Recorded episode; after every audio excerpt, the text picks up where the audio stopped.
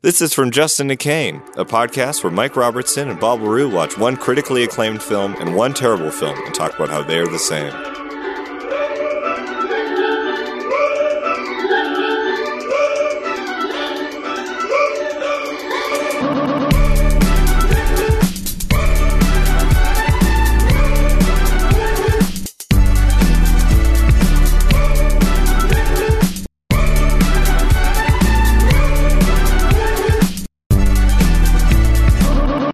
Hey, everybody, I'm Mike Robertson, And I'm Bob LaRue. and this is From Justin to Kane. Yeah. Yeah. Um, so we take two films, one which is arguably one of the greatest films ever made, and another which is arguably one of the worst films ever made that also did a terrible version of What's the Song? Uh, that's the way I, I like it. Yeah. Uh huh. Yeah. And they uh, they butcher it. And they butcher it, yeah. Party over here. That's the way I like it. That's the way. And we take these two films and we try to figure out all the links and similarities between them. Yeah, so it's not necessarily about taking uh, a bad movie and making fun of it because Lord knows that's been done before, especially in podcast form. Oh, oh yeah. You know, maybe there's something redeeming about a bad movie. Uh, and the only way that you can actually really find that is by contrasting it with something that's A cinematic masterpiece. a cinematic the masterpiece. best film ever made. Yeah, so- Citizen Kane is the best film ever made. yeah, so for the first episode, we're doing Citizen Kane. And from Justin to Kelly. That's right. Um, they're they're different. They are, Running Very time different. very different. yeah. Um, They feel the same length, even though Citizen Kane is much longer. yeah, uh, longer by a quarter. Yes. It's a quarter longer than from Justin to Kelly, and it is. No, it's yeah, yeah. It is a quarter, thirty minutes yeah. longer. It's got less editing, but the pace is a lot quicker. Yeah. Well, that's because one is a good story and one is a bad story. Yes. Well, let's get into it. So, what's the deal with Citizen Kane, Mike? What's What, the what, what are your thoughts on Citizen Kane? I hadn't seen it in a couple years. Yeah. The last time I saw it, I was like kind of mixed on it. I was like, this movie is not all it's cracked up to be. I watched it again this morning, Mhm. and I was like, no, wait, this movie is great. This is like w- truly deserves to be one of the greatest films ever because it does so many things well, Mhm. and it is really fun to watch. Character exploration is great, and just all of the formal techniques that they apply are really cool Apply and invent. and invent yeah, Yeah. especially i think that's also why it's so great is because it's it's like taking so many things that we all take for granted now Yeah. but you're getting to see it in a in the 1940s Yeah. which is like not when they were doing stuff like that And from Justin to Kelly does utilize some techniques that are That's right. innovated in Citizen Kane. that's correct yes to a much less impact, to a worse impact. yeah should we just explore citizen kane first Yeah. in context and then do Let's from Justin contextualize McKelly? it, talk about what we like, and yeah, just g- give it enough background so that as we reference it, people are like, that's what they're talking about. yeah Um, all right, so Citizen Kane, uh, Orson Welles' first directorial debut after an astonishing career in the theater and radio. yes Uh, first came into prominence uh, as a, a magician as a child. oh wow He was a magician. I think he messed around in the circus for a while, and then he got into theater. He started the Mercury Players, and he was just like considered a like a really avant-garde dude. Like very forward-thinking, took a lot of risks, did a lot of crazy stuff, and uh, he scared the shit out of the world when he did H.G. Wells's War of the Worlds on the radio. And there were headlines in the newspaper that said, "Aliens are actually attacking Earth." um, which turned out to not be true, and he had to make like a public apology and stuff. But he was a household name at that point, um, and Hollywood wanted to get in on that, so he went to Hollywood when he was 24 years old in 1939. When Citizen Kane came out, 1941, right? 1941 yes He was 26. oh my He- god he he was 26 years old when the greatest film ever made came out. and it was made by someone who's like nowadays would be you know just maybe getting out of university and still going on trips not knowing where they are in their life kind of thing Yeah, it would be made by somebody who backpacks in Thailand for six weeks. Yeah. Uh, and then when you ask them what was the best part of your trip, they're like, "I don't remember any of it because I was intoxicated the whole time." yes Um, Th yeah. Yeah. but poor Little Orson made uh, the greatest film ever in American history. Yeah, and it was his first like stab at it. Like he Yeah, had that's never made a crazy. film. He wrote it with Bernard Mankiewicz, who was an established screenwriter, but they co-wrote it together. Um, and apparently, he got the first draft from Bernard Mankiewicz, who wrote it on his back because he broke his leg in Mexico, and so he wrote it over a 200-page screenplay. Gave it to Orson. I'm saying his first name like I know him. He gave it to Orson, and then Old Orse, Ol Ors, young Ors, Lil Ors, you know, Little Orse. Lil Orse. Just sounds like I'm saying little horse. Should I become a rapper named Lil Orson? Uh, yes, And yes, then people will be absolutely. like, and then people will be like, "Why are you Lil Orson?" It's like, well, because you gotta have Lil because you're a rapper. I'm then Orson because I'm like the Citizen Kane of rap. uh, that's beautiful. I Thank love you. that. I can't wait to see your first music video. Thank you. I hope it's black and white and it's about a media tycoon. Anywho, so he got the script, and as like a guy who's never written a screenplay, he went through and he just like slashed through. There's huge blocks of uh, text, a lot of like paragraphs or monologues, and he would just slash through and write single word phrases or just put in an expression. And so they did that a few times, and then that ended up being the script.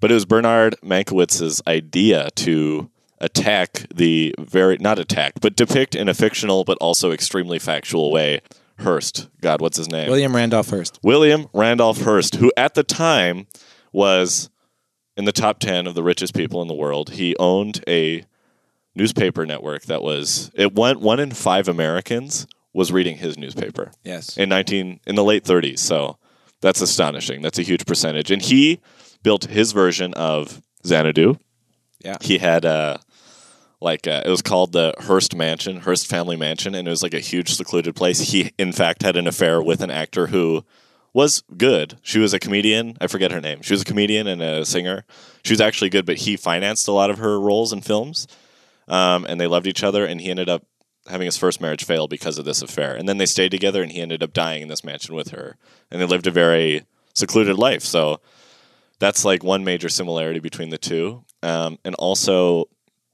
there are lines of dialogue in the film that were straight out of his mouth like in the beginning of the film there's a reference to Cuba or somewhere, Yeah. and there's no war, and the the writer's like, "There's no war here," and he's like, "You provide the photos, I'll provide the war." Yeah. And so Orson Welles and Mankiewicz re- rewrote it and said, "You provide the prose, and I'll provide the war." Um, so that's like straight out of his mouth. He said that.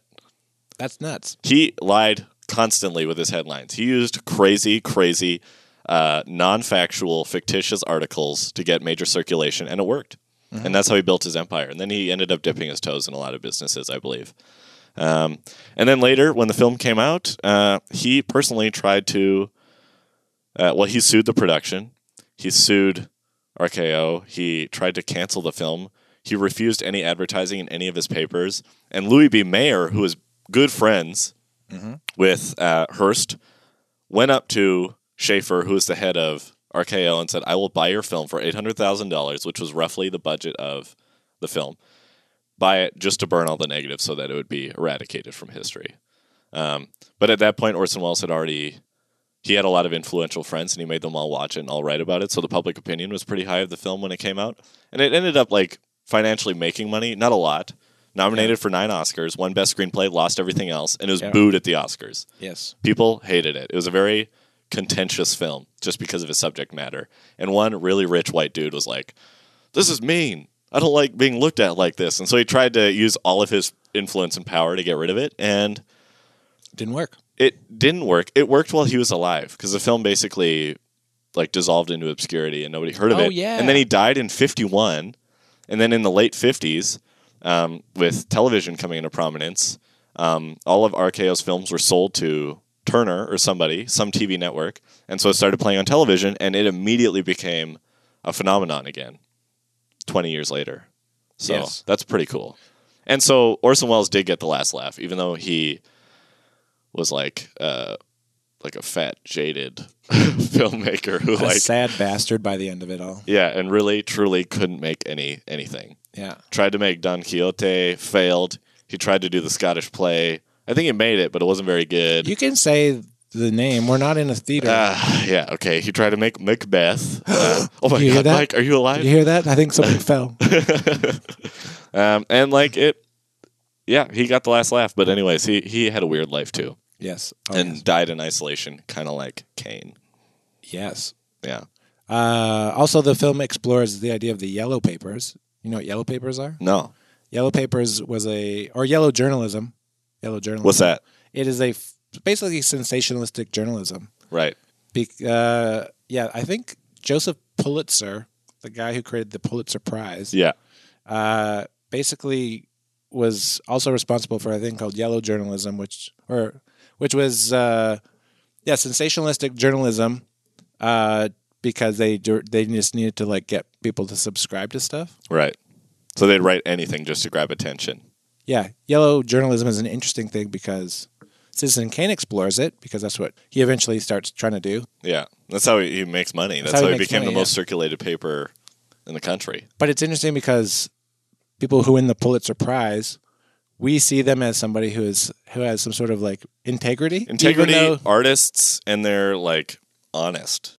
yeah, but Joseph Pulitzer and yellow journalism Was was, like the a schlock. opposite of that. Yeah, who's like a schlocky liar who's like Yeah. would exploit the medium and lie just to get readers. Yeah. He did it just for the point of being read instead of the actual subject of the piece. Like, We're in a, in the age of the internet. We're in uh, a new age of yellow journalism. I yeah, think, where there's because- just like so much bullshit. yeah, so many people rewrite articles because they were supposed to on the internet. Yeah. So you, you'll put up a crazy headline and then fact check it afterwards. Yeah. So, Citizen Kane is a very interesting story about movies. Would you say that the film itself? What do you think about it?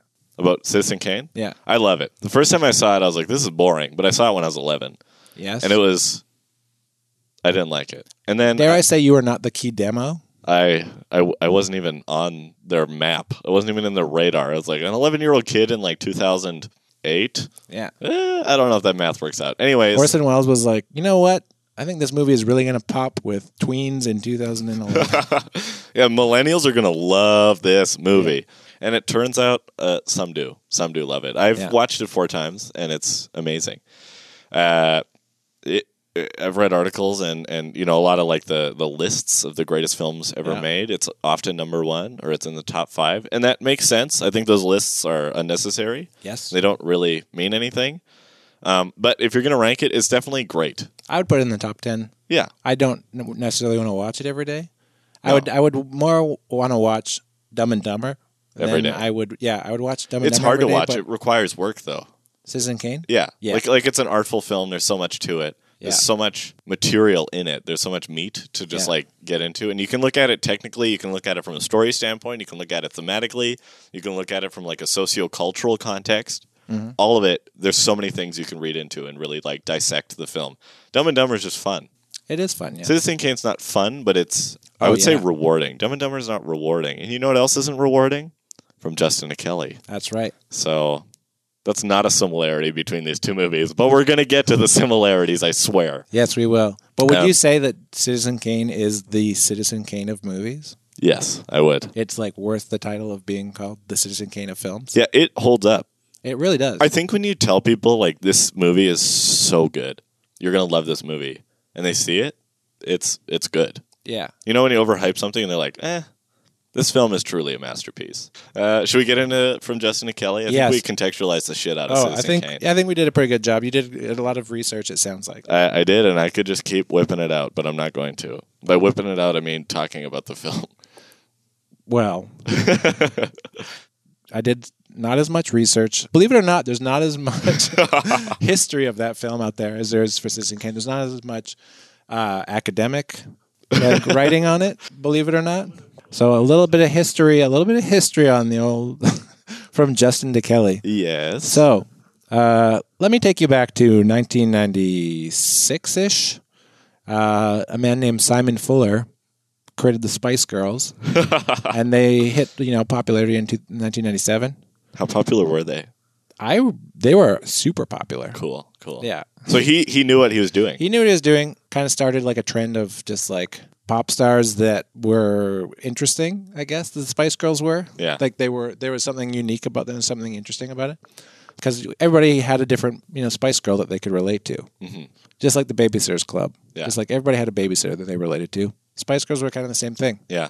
Uh, so Cool for- way of looking at it. yeah, so for whatever reason, he took this idea of just like the most relatable, interesting uh, pop star and then created American Idol, which you could say is either the more relatable because they're regular people Mhm. or arguably they're just more disposable and forgettable, which I think you, you can be both simultaneously, and I that think show uh, uses that. and I think from Justin and Kelly ex- definitely explores that Yeah. because it's almost like presenting Justin and Kelly as a two sides of a spectrum because you have from Justin to Kelly Yeah.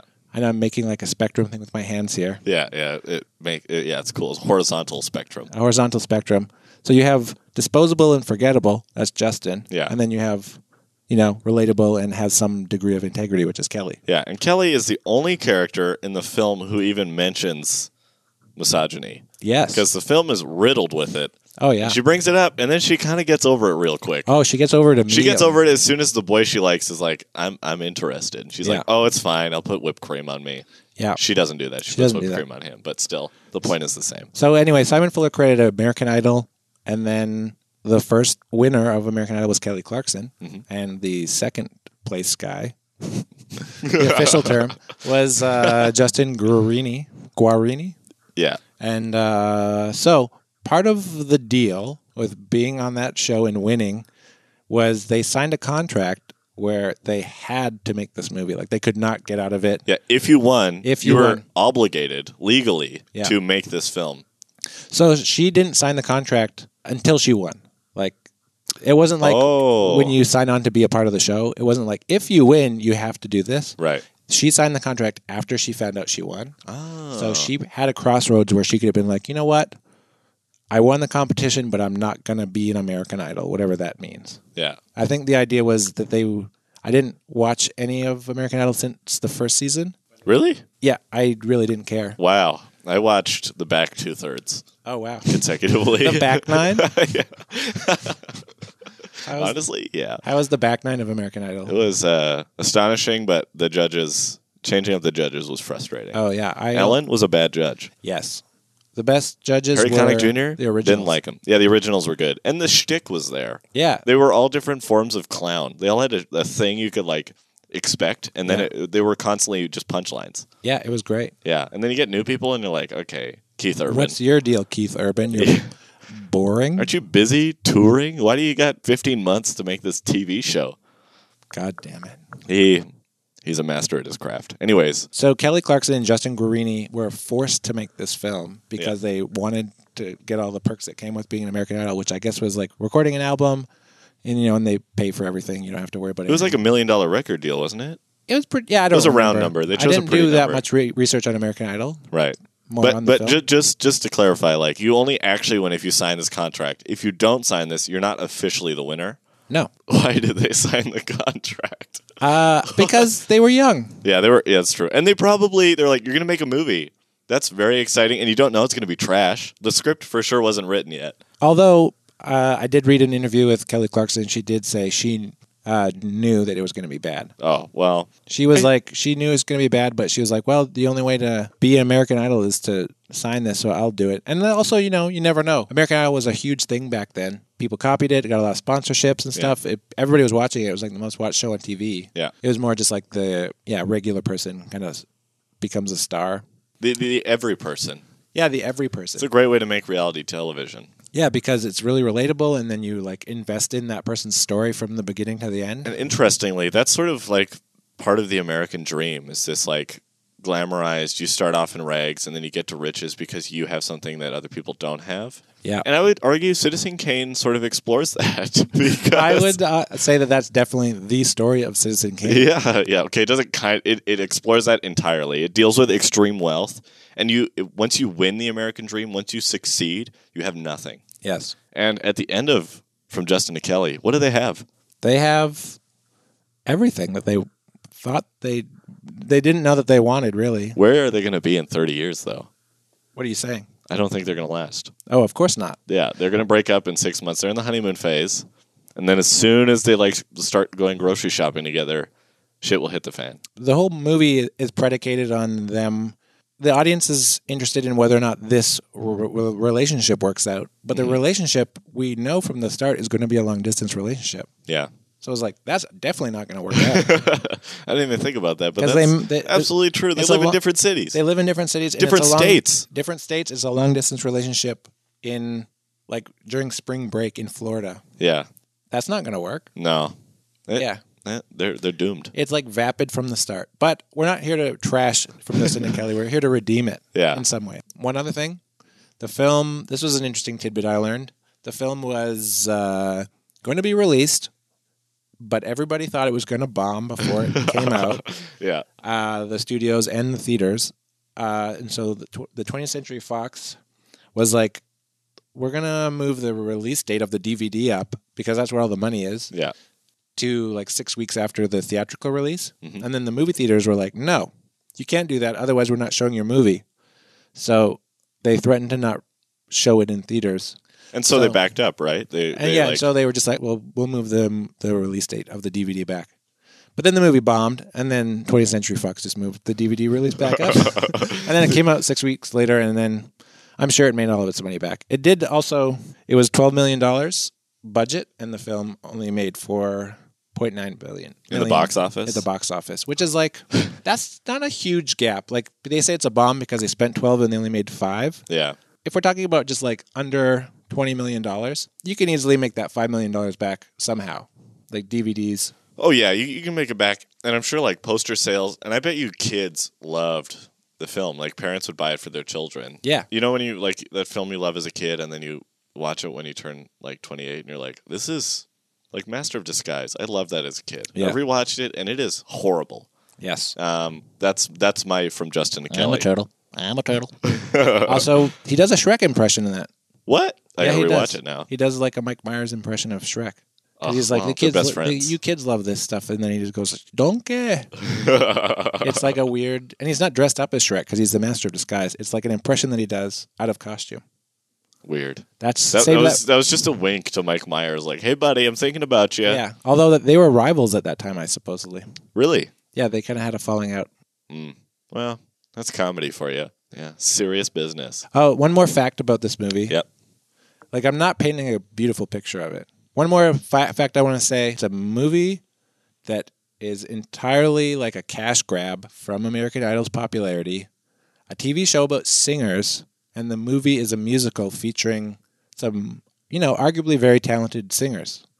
But the album for the movie was never released. they never released a soundtrack for it. And that's because they ruined what song? That's, the way, I like it. I like it. Uh huh, uh huh, in brackets. yeah. That's the way, that's the way, now that's the way, that's the way I like it. There's only five songs. only like five It'd be songs. an EP, not even an album. There's only five songs, and Justin and Kelly don't sing really most of them. No, most of it's the like uh the extras they all Yeah. sing. Yeah, Or songs where like there's twelve characters all walking on a beach and they all sing. yeah, it's And weird. it doesn't make a whole lot of sense. But I figured that if you were going to make a movie that's a musical based on a cash grab, Yeah. that you'd at least release the album because like that's probably where you're going to make all the money. Yeah. And at that time, soundtracks were still a thing. Nowadays, soundtracks. The last soundtrack that charted was Suicide Squad. It used to be that soundtracks were like a a surefire way to like hit the charts. You know, like the They Titanic used to make soundtrack. movies just based on the soundtrack. Yeah. That's like kind of how Tarantino got started. Kinda, yeah. That helped with financing uh, Reservoir Dogs was the record deal because they couldn't afford all the songs. Yeah, and right. then and then MCA, I think it was MCA, was like, well, if we get to sell it as an album, we'll give you the songs. Yeah. And then it like sold like hotcakes. Also, one thing you you get you pointed out the awards that Citizen Kane won. Yeah. I want to point out the awards that this film won. uh, Oh, wonderful. I'm not going to go into the Raspberry Awards because that's a lot. I will say that the film did actually not win any Teen Choice Awards, yeah. but it was nominated for Choice Movie Breakout Stars okay, that's a given. uh, for Guarini and Clarkson, and uh, also Choice Chemistry, which I would disagree with. But They no, they didn't don't win the have- award; they were just nominated. You know, his chemistry is uh, Carlos and um, Kaya. Kaya. They they have nice chemistry. So if you haven't seen the film, which I assume you haven't, Carlos and Kaya are both two side characters who have They're a love less than story. supporting characters. They're less than supporting characters, but they have a love story that has more emotional impact and I guess scenes. with Justin and Kelly's Yeah. Yeah, they they like outnumber in every single way and they're more interesting to watch and they actually affect you. Yeah. And they are the the least important characters. it also conventionally explores speaking. socioeconomic problems. Yeah, in because America. everyone is uh you know, like wealthy and like white and and just having fun and young. And then Carlos is, is a busboy at a restaurant and then Kaya meets Carlos. Um and then she inadvertently gets him fired from a job because they want to go on a date and his boss is like you have to work tonight and she's like no way We're, we have a date tonight he's busy and he's like oh that's i totally understand um, don't come in tonight and don't come in any other night because you're fired and walks away he also looks like orson welles just that's the first similarity i think we'll, we'll, we'll bridge Yes. um, between these two wonderful films. Carlos explains to Kaya that you know some people need to work and that you have to work, and so he sort of he's the only hint at reality in the film. Yeah. because in every scene they're at a restaurant eating food or drinking, like spending a shit ton of money, and then in this scene he's like, "I'm broke. I need to work, or, or I'm I'm screwed. Like it's not easy for me." Whereas every other character doesn't even have to think about economic stuff; it's just handed to them. Yes, and that is a theme that it shares with Citizen Kane. Yeah. Because Citizen Kane also kind of explores the rags to riches idea, hmm Yeah. or just the contrast between being out of touch and rich, uh, having to just like be poor. yeah, they, they both tackle a pretty serious and important subject, which is cool.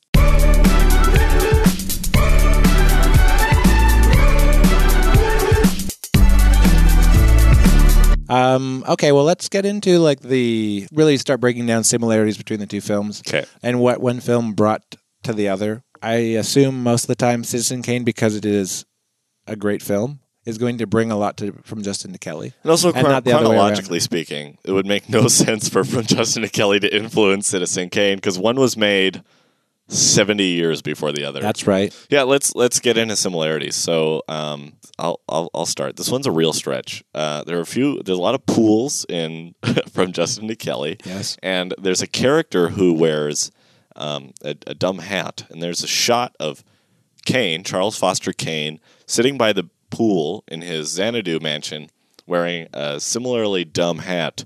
Um, that's the first one. Yes. That's the first similarity. Um, what you got, Mike? Uh, well, I think it's, it's interesting you bring up Xanadu. Xanadu being the big castle Yeah. that, uh, or mansion or whatever that Citizen Kane lives in. Mhm.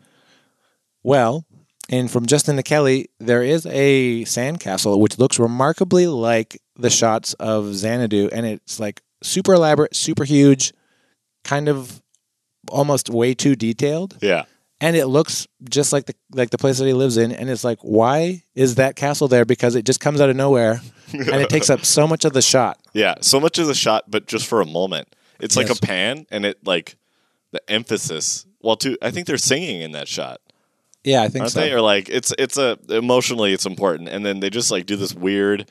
Two thirds of the frame is occupied by this sandcastle that is Yeah. so intricate, so tall, and looks like the opening shot of Kane almost. also another thing about xanadu is uh, xanadu believe it or not is located in florida What? and you know where the fun happens in this in, in from justin and kelly it happens in florida Get out! in fact the news on the march thing in citizen kane refers to xanadu as a pleasure dome in florida There's a phrase in from Justin to Kelly about being the mayor of Spring Break or the mayor of fun. Or the, mayor, of the mayor of Spring Break is that's what they call Justin from Justin to Kelly. Right. This is Mm-hmm. another similarity which I found really interesting.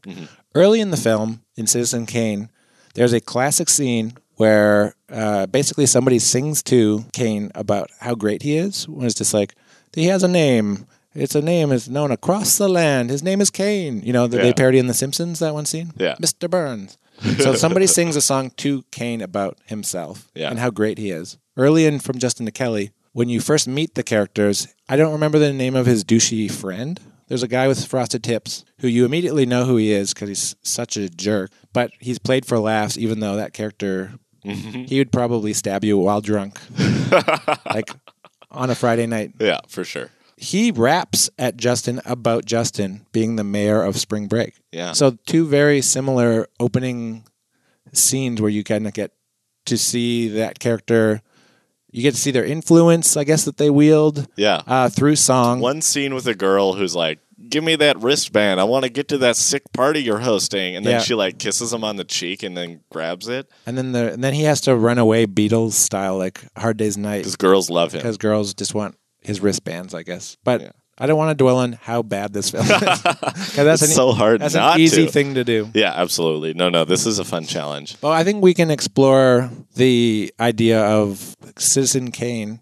Kane himself is like a figure Mm-hmm. who's important, Yeah, uh, who gets into politics, as does as does Justin. Justin because he's the mayor of, of, of, of spring break. of Spring Break. yeah, it's, and they both, um, because of their position, have difficulty with personal relationships. That's correct. Kane uh, loses his first wife um, and his political career to a, a, a, a woman who he has an affair with, and with. Justin, he has difficulties getting with Kelly because of his position as since he's the mayor of Spring Break, he runs events like the whipped cream contest where Yeah. he just whipped creams uh, women, Yeah. which is you know bad news, and, and Kelly understandably doesn't like it. Yes. Um, so so that puts a strain on their relationship, and so his position in that society really makes having really close friends difficult. And also, Kane just doesn't have friends. It does display like what your position and what your power can do negatively to you. They Yes. both depict this. What's interesting also is the the beginning of the film. Both protagonists start from like a small town setting. Like Kane lives in Colorado with his parents at a boarding house that his mom runs, yes. uh, and then inherits money and is taken away by the financial guy. Yeah. Kelly's in a small town in Texas. Um, she's very like old school. She's a server. She wants to be a singer, but then they never address that ever again. Yeah. Um, and then she goes to the big city, which is Florida, I guess. It's hard because she doesn't change, but she does change. She says goodbye to her past. She says goodbye to the small town vibe, and she gets into spring break. So She's she- so- instantly corrupted as soon as she meets Justin. Im- immediately. Ho- holy shit, this is it. Kane gets corrupted, and so does she. That's what I'm saying. Yeah. Holy f- shit. she starts off as like I'm a singer and I'm a feminist and Yeah. I hate objectification of women. She keeps talking about being objectified, Yeah. uh, and then as soon as she gets to spring break, And she stops a- addressing those important issues and immediately is just like boy obsessed with Yeah. Justin. because in Kane it's the same thing. He's not a singer, but he's a child. Mm-hmm. Yeah. His microphone is his sled. Yeah. And Rosebud. he wants Yeah, nice, nice, nice. Yeah, but he he meets the financial guy and is immediately sucked into this new world. And Kane and the uh, every male character except for Carlos, um, they all are like playboys or just about getting laid and having lots of sex and just having fun and not being owned by anyone.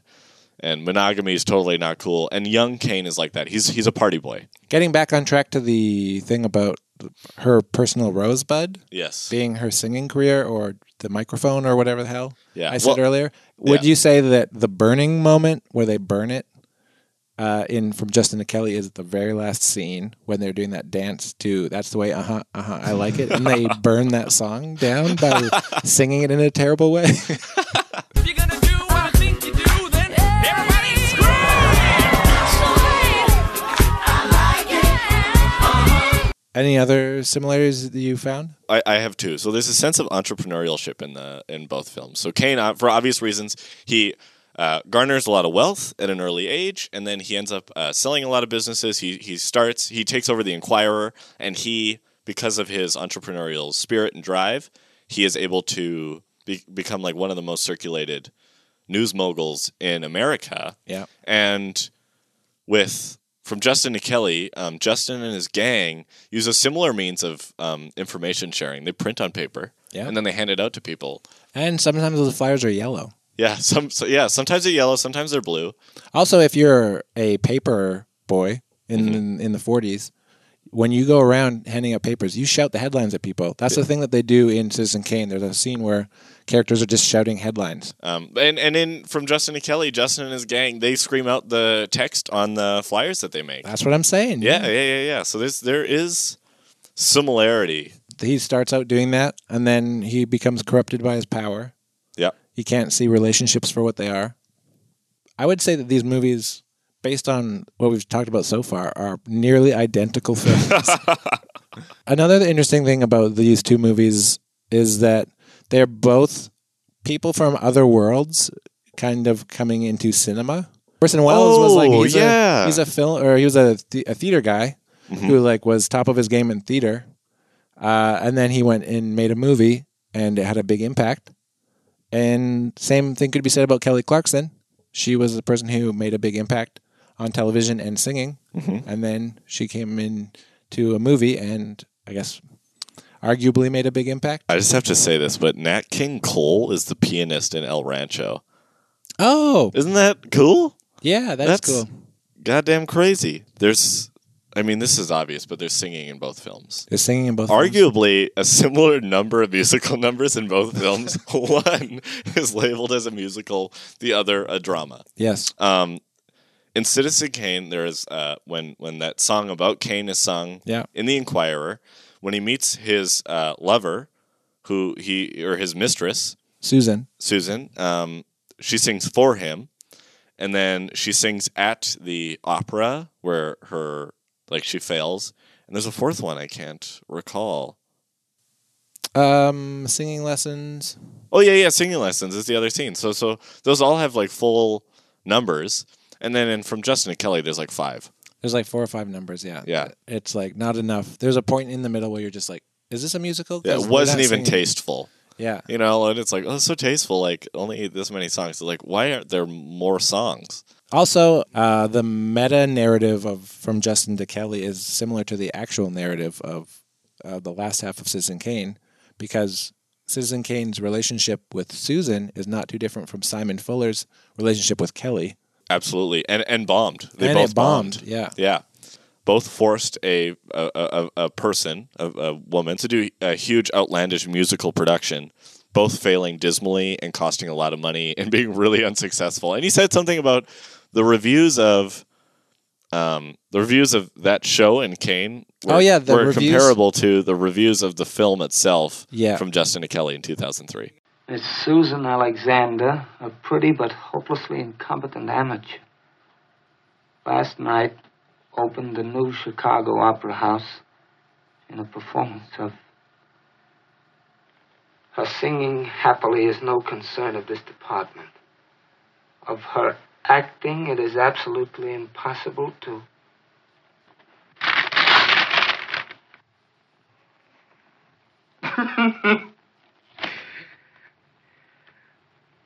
Overacting it is absolutely impossible to say anything except that, in the opinion of this reviewer, it represents a new low. Have you got that, Mr. Bernstein? In the opinion of this reviewer. I didn't see that. It isn't here, Mr. Bernstein. I'm dictating. Look, Mr. Kane, I. Get me a typewriter. Oh, an- a- another one. So Citizen Kane was innovative. So um, Toland, Greg Toland, I believe is his name. He was the director of photography on the film, and he was innovative in that with like Orson Welles' input was innovative in new angles and depth of field with how to shoot the film.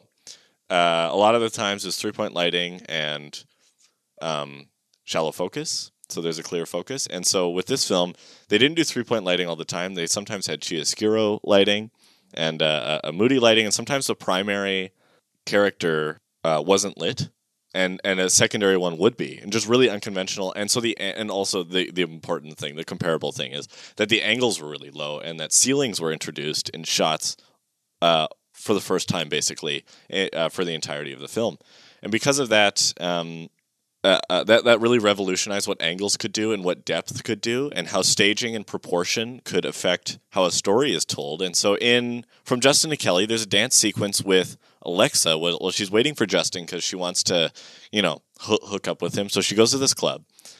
Uh, and she has a whole music number that has absolutely nothing to do with anything. Yeah, as but as one does when you're waiting, what else are you gonna do but just to They they didn't didn't have- sing a pointless song? Yeah, they didn't have cell phones with internet access at the time. Oh, I just imagine The word web was used all the time. Yeah. Web profile. uh, email. But for Citizen Kane, there were a lot of low angles and deep focus and mo- intricate uh, camera movements in dance sequences. And we see this a lot in From Justin to Kelly. That some musical numbers have really intricate steady cam and crane shots, which is shocking because it's it's a bad movie. But Yeah. but like technically, there's some impressive stuff. And Yes. um, the sequence with Alexa in the nightclub is all low angle with the ceiling in every shot, almost every shot. Yeah. As she does this whole number um, with a chorus of dancers behind her. And that can be seen like in the Inquirer scene when they um, uh, get all of the Chronicle staff to join, and they do that party. the The angles and the way it's shot is very similar. Yes. and and there's a, a scene with specific staging and proportion and depth where Justin is in the foreground, Kelly is in the background, and they're both singing about each other, and they don't know that they're five feet apart. Yeah. Uh, and that's uh, just like a really good cinematic technique, and it took skill to stage that. Yes. frankly. And so Citizen Kane is riddled with that. Like it- every Yeah. every scene is uh, articulately blocked. Yes. so that you could watch the film without sound, and you'd probably know who's in charge and who feels about what, like Yeah. how people feel. Sometimes a little bit on the nose, I would say. There's a scene near the end where yeah. he's fighting with Susan before she leaves him for good, and they're facing each other. Yeah. But then in the foreground is a porcelain doll who is facing and looking at Kane the exact same way that she is. Yeah. Uh, and that's in the foreground. So great use of foreground, but also a little bit on the nose, I'd say. Yeah, a little little too easy for a Yeah. film studies person Yeah. who's like, I'm gonna write an academic paper on this. Although I do got to say the just the snow globe thing Mm-hmm. is just brilliant in this film. It's very on the nose, but it's just so good. Yeah. Just like the scene because he's always looking in the snow globe, and you're like, what does the snow globe even like mean? Yeah. But then the scene when his parents are signing Kane over to the rich guy Thatcher, Mm-hmm. uh, and in the background they really make a specific point of framing little Kane in the frame, and the the snow is coming down. It looks like a little square snow globe. It, very effective. Yeah. It's beau beautiful. Yeah, ju- just a great use of just s- showing stuff. yeah, yeah, and like great staging. Both films have a very, very professional workman like kind of crew. Yeah. just like at the top of their game, making doing the best that they can to make this thing work. And from Justin to Kelly actually has some very, very dynamic like staging. Uh, also, just the way that characters move in the frame, like. Uh, in Citizen Kane, there's a lot of shots where someone will start at the very, very back of the frame, Yeah, uh, and then they'll come right towards like the the foreground. yeah, and, and the opposite, being in the foreground, moving to the back. Yeah, and then from Justin to Kelly, there's a lot of very similar shots. Like, Yeah. it's not just like shot counter shot the entire time. Characters are always moving uh, in the frame somehow. There's Yeah. like a lot of theatricality to it, which is something you don't really see in movies nowadays. yeah, absolutely. So and uh, so it's like a very professionally w- well made movie. And speaking of the theatrical, S- Orson Welles came from theater Mm-hmm. a- and radio, and so there, there, like C- Citizen Kane has a lot of shots that are uh, blocked as if it were a theatrical play. So, Yeah. so that's why like the blocking is so crucial. Instead of just doing close-ups and and uh, faces, it's about where you are in the frame, just Yeah. like when you're watching a, a stage play. And with um, from Justin and Kelly again, that scene with Alexa, there are like stage lights, um, very intricate blocking, and they utilize a huge set um, in a very theatrical way for that Yeah. entire number. And there's like source lights in the frame that are like stage lights. Um, and again, from a technical side, like there's really cool lighting in cool, unique lighting in Citizen Kane, and there are a few shots in From Justin to Kelly where they wrap uh, pom pom trees, palm trees, not pom pom trees, uh, palm trees in twinkle lights. Yeah. uh, just to make the background more dynamic. Yeah, it really it's like really gives a sense effective. of depth to like the it gives you scene. shape, depth, definition. yeah. Yeah, Way to go, whoever like It's a great fucking idea. Some Whoever did LX that. dude was like, "Let's wrap these trees. That'll look great." And it, it- your work did not go unnoticed by us too. Yeah, that yeah, I appreciated that. That's the thing with this project. Kind of makes you like appreciate the good things about something that's terrible. It's very easy to just get on a on a, m- a microphone and just rip into a bad movie. Not a bandwagon, like, and it's it's also easy to take like the room and be like, "This is why it's bad." That spoon thing, that's hilarious. Who Yeah. would fucking do that? The sex scenes, you know, like, yeah. What's interesting about the storytelling in Citizen Kane is that you get a sense of the character, but it's told through the perspective of all these different characters. They're essentially being interviewed. It's almost like a documentary in a weird way. yeah, Uh, but when you're watching the story segments that like happen right after somebody starts talking about Citizen Kane, and you're like, "Well, Citizen Kane did this," and, uh, and they call him Citizen Kane always. uh, well, Citizen Kane did this when he was, you know, trying to get his wife in the opera house or something like that. Yeah. Uh, and then we show that segment of the story. When you're watching those parts, you forget that that you're watching somebody's perspective of the s- situation Mm-hmm. which is interesting because they all all of the stories kind of give the same idea of the man. Nobody is giving you a different perspective of who he is. I guess the point is, is just like you're actually watching different perspectives. So it would have been more interesting if you got to see Citizen Kane act differently based on other people's perspectives in kind of like a was that movie Ra- Rashomon? Rashomon, yeah, Yeah. Akira Kurosawa. Yeah. So, uh, but how that ties into from Justin to Kelly is you think that the movie is about Justin and Kelly because they are the characters on the title. Yeah. They're the, s- they're the celebrities from American Idol. But then the film inexplicably spends more time with the side characters who aren't the, the people in the title. It's almost an even split, which is weird. Like narratively and screen time wise, it's an even split. It's an ensemble piece. yeah, it is. Truly, it plays like an ensemble piece, even though it's the name of it is are, are, are the two title characters. But they're all kind of similar binaries of just like a man and a woman. Mm-hmm. But they're essentially, I think, just exploring different perspectives, not unlike Citizen Kane, of a person. You know Yeah. what I'm saying? So it's exploring, you know, the, s- the, the two characters, Kaya and Carlos, they're exploring like the socioeconomic things of finding love. Yeah, And the uh, other character, what's her name? Alexa yeah, and I guess just just a different perspective on I don't know how to communicate in a relationship normally. yeah, yeah. And then Justin and Kelly just exploring some idea of destiny and fate, like you're supposed to you're fated to either end up with this person or you're fated to end up a certain point in your life kind of thing. yeah, yeah. Um so that's how those two things connect. Ew, that was great. That was hard work. Was it? I just Yeah. made that up right now. I, I know, but I could see you were. It was like watching you run uphill.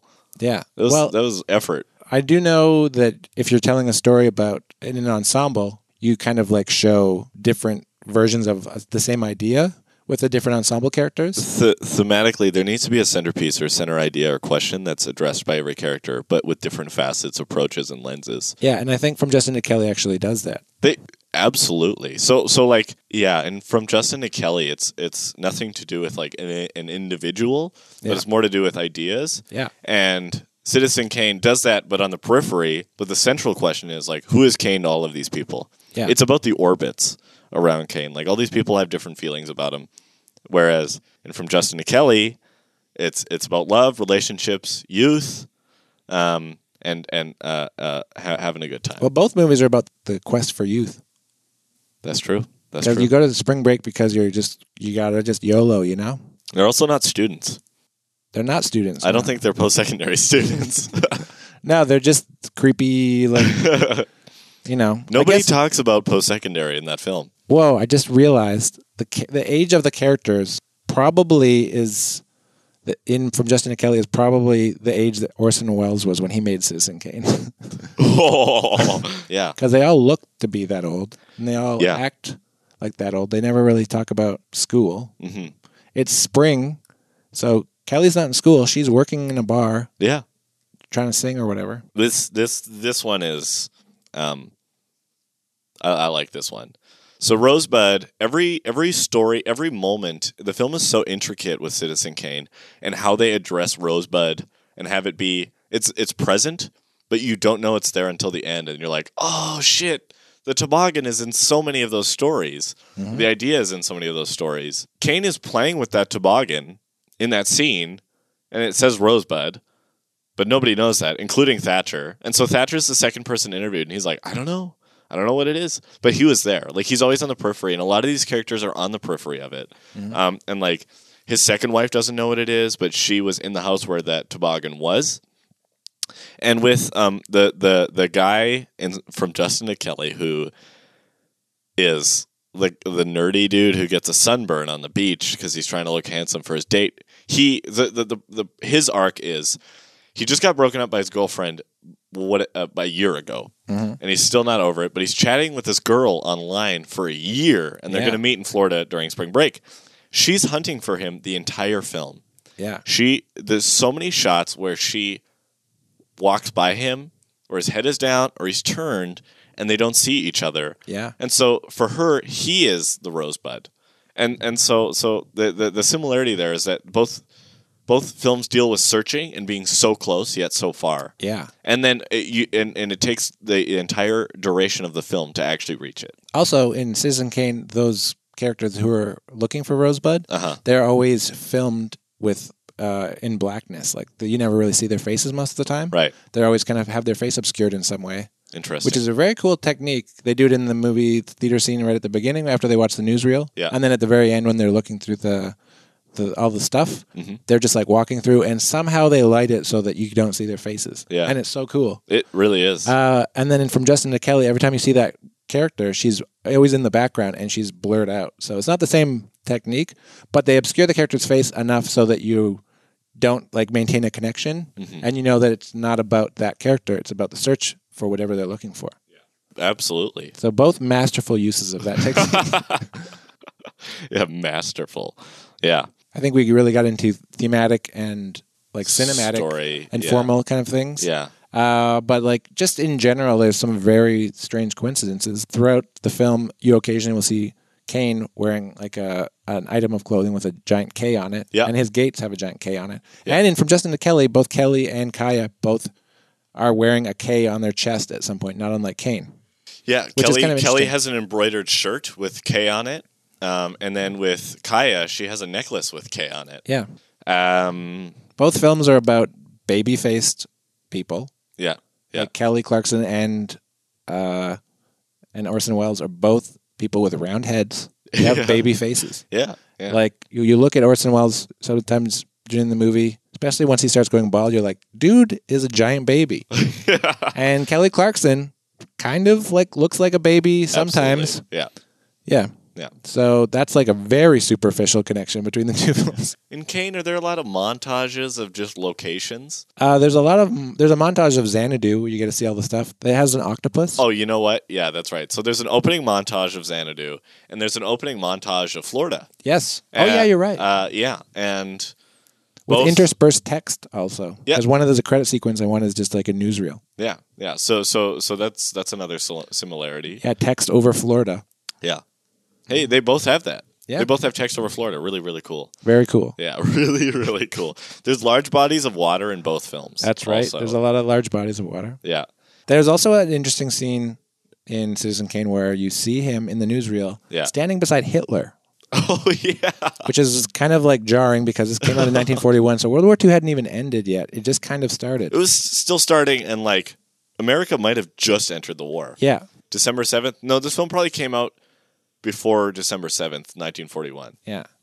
Uh, but that that being said, like that's on the on the pulse. They knew what Like was up, on the nose, yeah. which is kind of what makes this movie very timely, is because we see a lot of similarities between Donald Trump and Citizen Kane. Absolutely. Uh, also, the modern age now of journalism. yeah. and then also just like a popular, powerful figure and his ties to Nazism or racism or whatever you want to call And, it. and nowadays. also a, a, a mogul entering politics. but the connection between the Hitler thing and from Justin to Kelly is that there is a deleted scene where Hitler is dancing with them in one of the cut dance numbers. Yeah, one of the extras is dressed as Hitler. It's weird. it's jarring. He- Yes. full Nazi regalia. He's he's decked out in a Nazi uniform, dancing in the background on the Florida beaches. And they are just they're just singing 99 Luftballons. Yeah, you know, the classic. Yeah. The seminal classic. but, you know, and rightfully so, they cut that scene out of the film. they cut it out but on the dvd they released and the soundtrack they never released you can you have access to Yes. both both of those Oh yeah, and it's it's it's crazy because that guy who it's played uh, they sing it all in German, and it's mostly Hitler who does like the he does the solo. Like they don't even let Kelly like really touch the song, which is weird. yeah which makes from a pr standpoint makes sense but uh, uh, it was interesting watching the interview with that actor on james lipton's inside the actors studio Yeah. because he talked about how creatively it made no sense Yeah, James Lipton asked, he said, it's a very bold and daring decision to include a historical figure like Adolf Hitler in a film that was about nothing. yeah, And uh, the actor admitted to not understanding why the screenwriter and the director and the producers and Simon Fuller decided to put Hitler in from Justin to Kelly. I don't know. It's it's as out of the blue as that shot in Citizen Kane is. I know it really was Out of the- jarring. it- yeah, really, it's it's shocking, and they're both done very photorealistically. yeah, Yeah, that shot th- they optically printed Kane bes- with old Hitler footage, and it looks so realistic. Yeah. And like the Hitler makeup and the costume and from Justin and Kelly was really good. Yeah. Yeah. Like spot on. But you can only find that scene on like a DVD, like um, on, on the Um, not not on YouTube. on the DVD, so you can't find it on YouTube. So don't bother looking. yeah, it's it's not there. And then also, there are no some- articles on it because people are too ashamed. Yeah, people are too ashamed. And 20th then, Century Fox got rid of every written. It's probably gonna take down this podcast. yeah, but I have the one DVD Yeah. that, So that, that, has it on it because most DVDs you just put it in and it doesn't even give you a menu. No. that's how cheap they were. yeah, but Yeah. it's it, it's real. It's real. It's a real thing.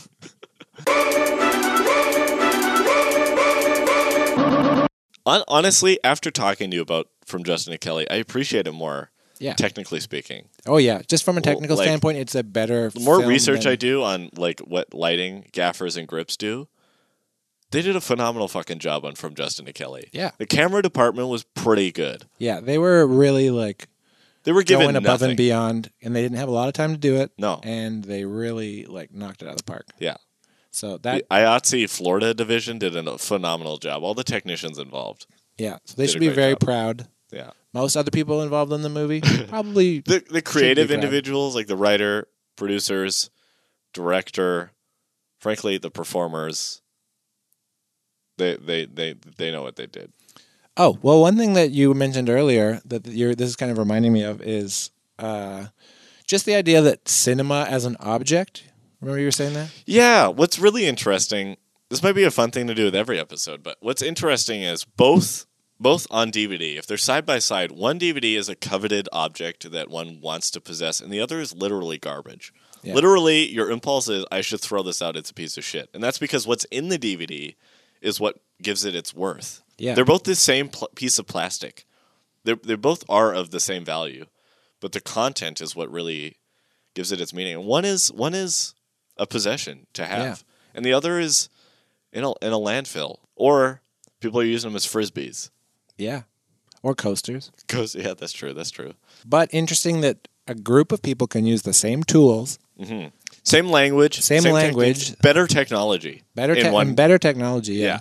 and not do a better job than Citizen Kane. No. They, they, uh, that's what I always find interesting. I watched Psycho recently. Yeah. it's such a well-made, perfectly crafted movie. Yeah. and it was made low budget. You know, it was relative- made for just under a million dollars. Yeah. out of uh, Alfred Hitchcock's pocket. yeah, And it was fast and dirty and black and white. Yeah, but- which is uh, astonishing because that was the first black and white film he had made in like 20 years. But that movie exists, and it is such a perfect example of how to make a great horror film. Yeah. And people are not learning from it. You know what I'm saying? Yeah, in fact, they're they're not learning from it so much that some people made an exact replica of the film and it's horrible And with it's Vince bad. Vaughn. Yeah. And also three sequels. Yeah, it's interesting. Yeah, that's true. Yeah. Yeah, and they're all just bad. Yeah, so it's interesting that like a movie like Citizen Kane exists and people are not just constantly learning from this movie and like not trying to like rip it off or emulate it in the in a way, but cracking the code of why it works so well and Yeah. just like applying that to what they're doing. But some filmmakers do. Like Scor- Scorsese is a, a, a- a total movie nut, and he Yeah. watches them, he dissects them, and uh, that really like that that has influenced his filmmaking. And he's done some pretty cool creative stuff. And other filmmakers have the exact same resources, and they just don't do it right. Yeah. They do a horrible job. You can have more resources, uh, arguably more money, maybe. Mm-hmm. I don't know. I don't know what the inflation is on eight hundred thousand dollars in nineteen forty one to uh, two thousand three. Could but, be way more. but it might be way more than fifteen million dollars. But like from Justin and Kelly, it was like roughly fifteen or like thirteen million or something. Yeah. Um, and I mean, they shot on a like a canal. Yeah. Just the That was kinda locations cool. department would have had to work so hard. Yeah. They blocked off beaches. It was, and the whole movie was on location. I bet Yeah. which is really expensive too. Y- Yeah, yeah. I, I- I think the thesis of this podcast is um, how how can people have the the exact same resources, techniques, language, and do such polarizing, different films? you Yeah. know? and and also like the the um, intention. I think ultimately what it is that affects the film is the intention in which it's made. Why is Yeah. it being made? Orson Welles wanted to make art. Yes. He wanted to make a commentary and a critical film on what he thought was bad. Yeah. And and he he did. And from Justin to Kelly was exploitive, opportunistic, and uh, uh, quick and dirty. just and and it cynical. failed. And and really cynical. Yeah, and it was a bunch of rich people who were already rich wanting to get richer. Yeah. And they thought it would work, and then it Yeah. didn't. From Justin and Kelly is a great example of why not to make a film, and Citizen Kane is an example of why to make a film. Yes, And the outcomes are were the exact same. Both films bombed. yes. Were so, dismal failures. very interesting that you can have something. In fact, I think the reason why a movie like From Justin to Kelly was made and not a movie like Citizen Kane in the wake of American Idol was because they were like, well, we're more likely to make a lot of money, which is our goal, if we make a cynical, formulaic, kind of cash grabby movie Yeah. versus something that has an actual story arc, actual characters, and a point. Yeah, but I, I think that's the story with movies nowadays. All over the like For y- the most part, absolutely. more Yeah. people will go to see like a Marvel movie Yeah. than something else because it's just like, well, this is as cynical, cash grabby as it gets. Yeah. Just like a three-hour-long movie where you just get to see all of your favorite characters, But they're making money. but they're making so much money. So And it's weird 'cause then- weird because from Justin to Kelly was sort of the beginning of that because like the early 2000s there wasn't that huge um, previously written um, creative property Yeah. model that is now implemented by every major studio and it failed yet now it works because like Yeah. all the Marvel mo- movies like whether they're good or bad they all make a, a lot of money they like globally speaking they the box office is really intense yeah. yeah. I, th- I think we've we've covered it. I think what's what's what's the conclusion? What's the closing here, Mike? I don't know because I don't want to redeem from Justin to Kelly just because I watched it after Citizen Kane and I found some things that it did similar No, because it's not good. it's a bad film. it's abysmal, Yeah, and I definitely don't think that it added anything to Citizen Kane as a film, no. Like, it uh, didn't just make from me a think about it. timeline standpoint, it added nothing. and it didn't take away. Also, No. like by seeing a bad movie, you got to also see what makes a, a good movie bad. That doesn't make any sense. No, it actually added to Citizen It Kane. act- uh, yeah, it you're like, added to oh, Citizen these Kane." exact same techniques can be so impactful, Yeah. and powerful. Yet this thing is shit. But did you enjoy the watching of both films? I did, I did. I saw them both today, and it was fun. Yeah, It was fun juxtaposing them just in time, like seeing one film and then an hour later watching the other one and being like, wow. yeah, Watching two movies in one day and having one be dreadful and the other powerful and Yeah. enchanting is Well- really cool. Also, I found watching them in the same way really interesting because I was trying to, I was really just trying to like pick apart Citizen Kane. I was really paying attention to the story, the themes, the framing, Mm-hmm. just all of the different elements that make a movie great. Uh, and I was watching from Justin to Kelly, a movie that most people would just put on and really turn their brain off. I was watching with my brain fully turned on, With, with an academic with lens. it, trying to pick it apart, trying to figure out what works, what doesn't work. And the beauty of that is it, it doesn't mean you're hypercritical because you you it, you you also find good things. Yeah, there's Yeah, a lot which of good is- things. Yeah. Would you say that from Justin to Kelly is the Citizen Kane of movies? Absolutely not. I would say it is almost the opposite. Would you say it's the from Justin to Kelly of movies? Yes. Okay. It is exactly where it should be because of what it is. Yeah. Yeah. I would have actually liked if from Justin to Kelly was structured similarly to Citizen Kane. Yeah. Where you get to see her as she gets old and then she dies and stuff, and you get to see the actual life of that character. Yeah. Instead of just like the weird spring break subplot that the movie spent its entire running time on. Yeah. Because really, that's the subplot. They're not going to fall in love. They're not going to be together forever. They didn't learn anything from their relationship. They didn't do anything. So for us to see, you know, meet some people and then dies and what she learned, that would have been a great film. Absolutely. That would Mm-hmm. have I- been I the also movie I would think have wanted to see. the- a Citizen Kane esque film, like a character piece that's nonlinear and critical of power, but on Simon Fuller would Mm-hmm. be really cool. That would be cool. Yeah. That would be phenomenal. okay. Well, thank you very much for listening to the, the podcast. Yeah. Uh, This was the there first are no episode. sponsors. There was no sponsors. we are doing this pro bono. Wear me undies if you want. uh, used that post service that they sometimes advertise. Yeah. And if you want to order food from like a food company in the States and have it mailed to you, do that. I can't remember the name of that one. It's so uh, I'm not blue, gonna, blue apron. Oh, Blue Apron. Yeah. Yeah. So if you want that, sure, go for it. Yeah, Blue Blue Apron and Squarespace are wonderful services. This has been from Justin to Kane, episode one with Mike Robertson and Bob LaRue. and the next episode, Is gonna be on? Any ideas? I don't know yet. Well, we'll we'll figure it out. Yeah. But the next episode will still be the show will still be called from Justin to Kane Yeah, for forever, forever, definitely. But not all episodes will be about those two movies. we're Thankfully, going to analyze another wonderful film and a not so wonderful film, Yeah. and we will find what makes them the same.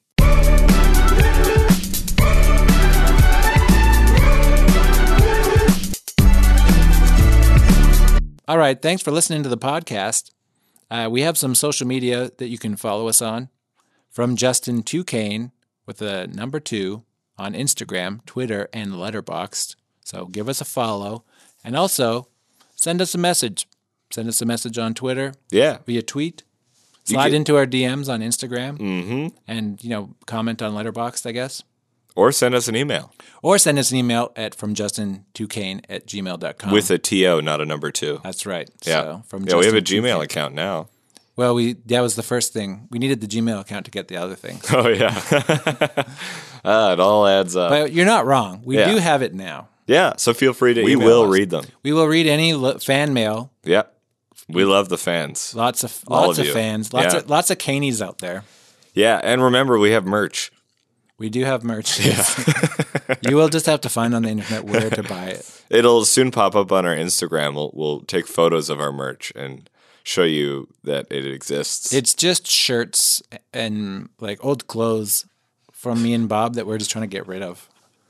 And we just like scrawled from Justin to Kane on it in like uh, Sharpie. with like uh no with like tie dye markers. Yeah. Yeah. So if you want that, it's free. Yes. It's free merch. if you li- if you watch the movies along with us, you know, God have mercy on your soul, I guess. but you are feel free to message us if you have discovered a connection between the two films that we didn't get. Yeah, absolutely. Like if there's one we missed with the two films that we just talked about, like feel free to tell us that we did a bad job. Or if you caught one that didn't actually happen, if there was one there wa- there was one fake one that we, we Yeah, if, mentioned. if if we fibbed, tell us about it. yeah, see if you can catch the one. Yeah. Yeah. All right, well, thanks for listening. I've been Mike Robertson, And I've been Bob LaRue and this has been from Justin 2K. Kane. Bye.